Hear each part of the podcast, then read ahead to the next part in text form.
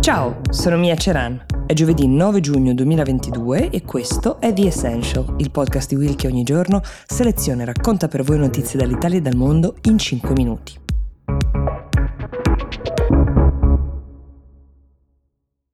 Ogni anno verso giugno un numero esorbitante di studenti cinesi, un numero che cresce ogni anno tra l'altro, fa un test chiamato Gaokao, anche detto in inglese National College Entrance Examination. Si tratta di una prova standardizzata che in Cina è necessaria per entrare in tutte le migliori università del paese e in questi giorni lo stanno sostenendo quasi 12 milioni di studenti delle superiori. Questo esame è spalmato su tre giorni, dura 9 ore ed è un test su tutte le materie, cinese, matematica, inglese, storia e geografia, fisica e chimica, biologia e in più in alcune province si può scegliere di fare un test più orientato alle scienze sociali o uno più orientato a quelle matematico-fisiche, se quello è l'indirizzo che si vuole poi seguire all'università. Ogni anno, dicevo, questo numero di studenti che fanno il Gaokao cresce perché è un vero e proprio ascensore sociale per chi aspira ad avere magari una vita migliore a quella dei propri genitori o chi viene da una zona rurale. Ecco, le famiglie sono tra le prime spesso ad alimentare questa ambizione, a volte anche la pressione, invece l'ansia e lo stress. Pensate che anche le istituzioni prendono il Gaokao in maniera uh, molto molto seria. Le fabbriche ad esempio e i cantieri, nei tre giorni in cui si tengono i test, vengono chiusi. Gli automobilisti non possono suonare il clacson, la polizia gira per le strade assicurando che non ci sia niente che possa disturbare questi ragazzi mentre sono intenti a fare l'esame. Tenete conto che al liceo le ore di lezione per gli studenti vanno dalle 7 del mattino fino alle 5.30 del pomeriggio. Tra l'altro molti ragazzi che sentono forte la competizione e la fame di arrivare si fermano fino alle 9 di sera per studiare anche da soli in un clima di grande tensione e di competizione con gli altri compagni. Alcune statistiche addirittura registrano nei mesi precedenti al Gokao dei picchi nei tassi di suicidio. Quest'anno questo esame è stato ancora più complesso del solito e c'entra il Covid perché?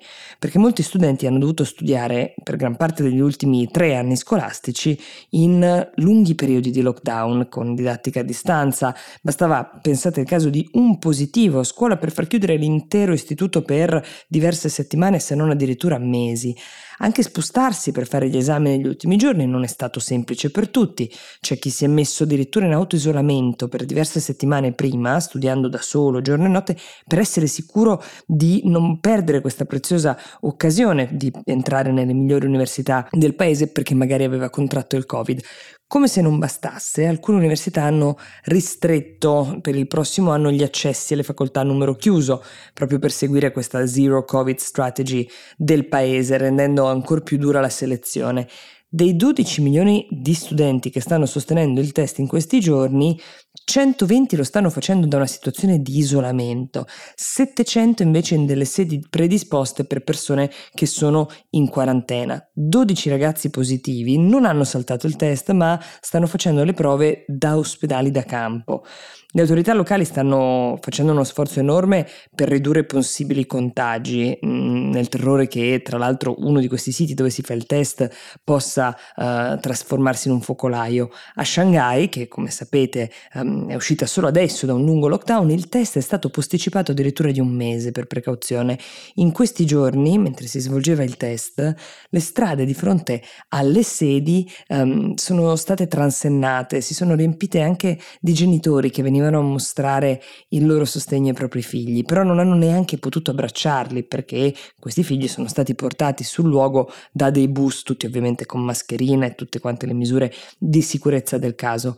Anche ai passanti, come vi dicevo prima, viene intimato dalle autorità di fare silenzio per cercare di dare almeno durante le ore dell'esame un briciolo di quiete a questi studenti impegnati nella prova dalla quale dipende buona parte del proprio futuro. Sui social invece è diventato virale il discorso di Matthew McConaughey, l'attore premio Oscar per Dallas Buyers Club, come forse ricorderete.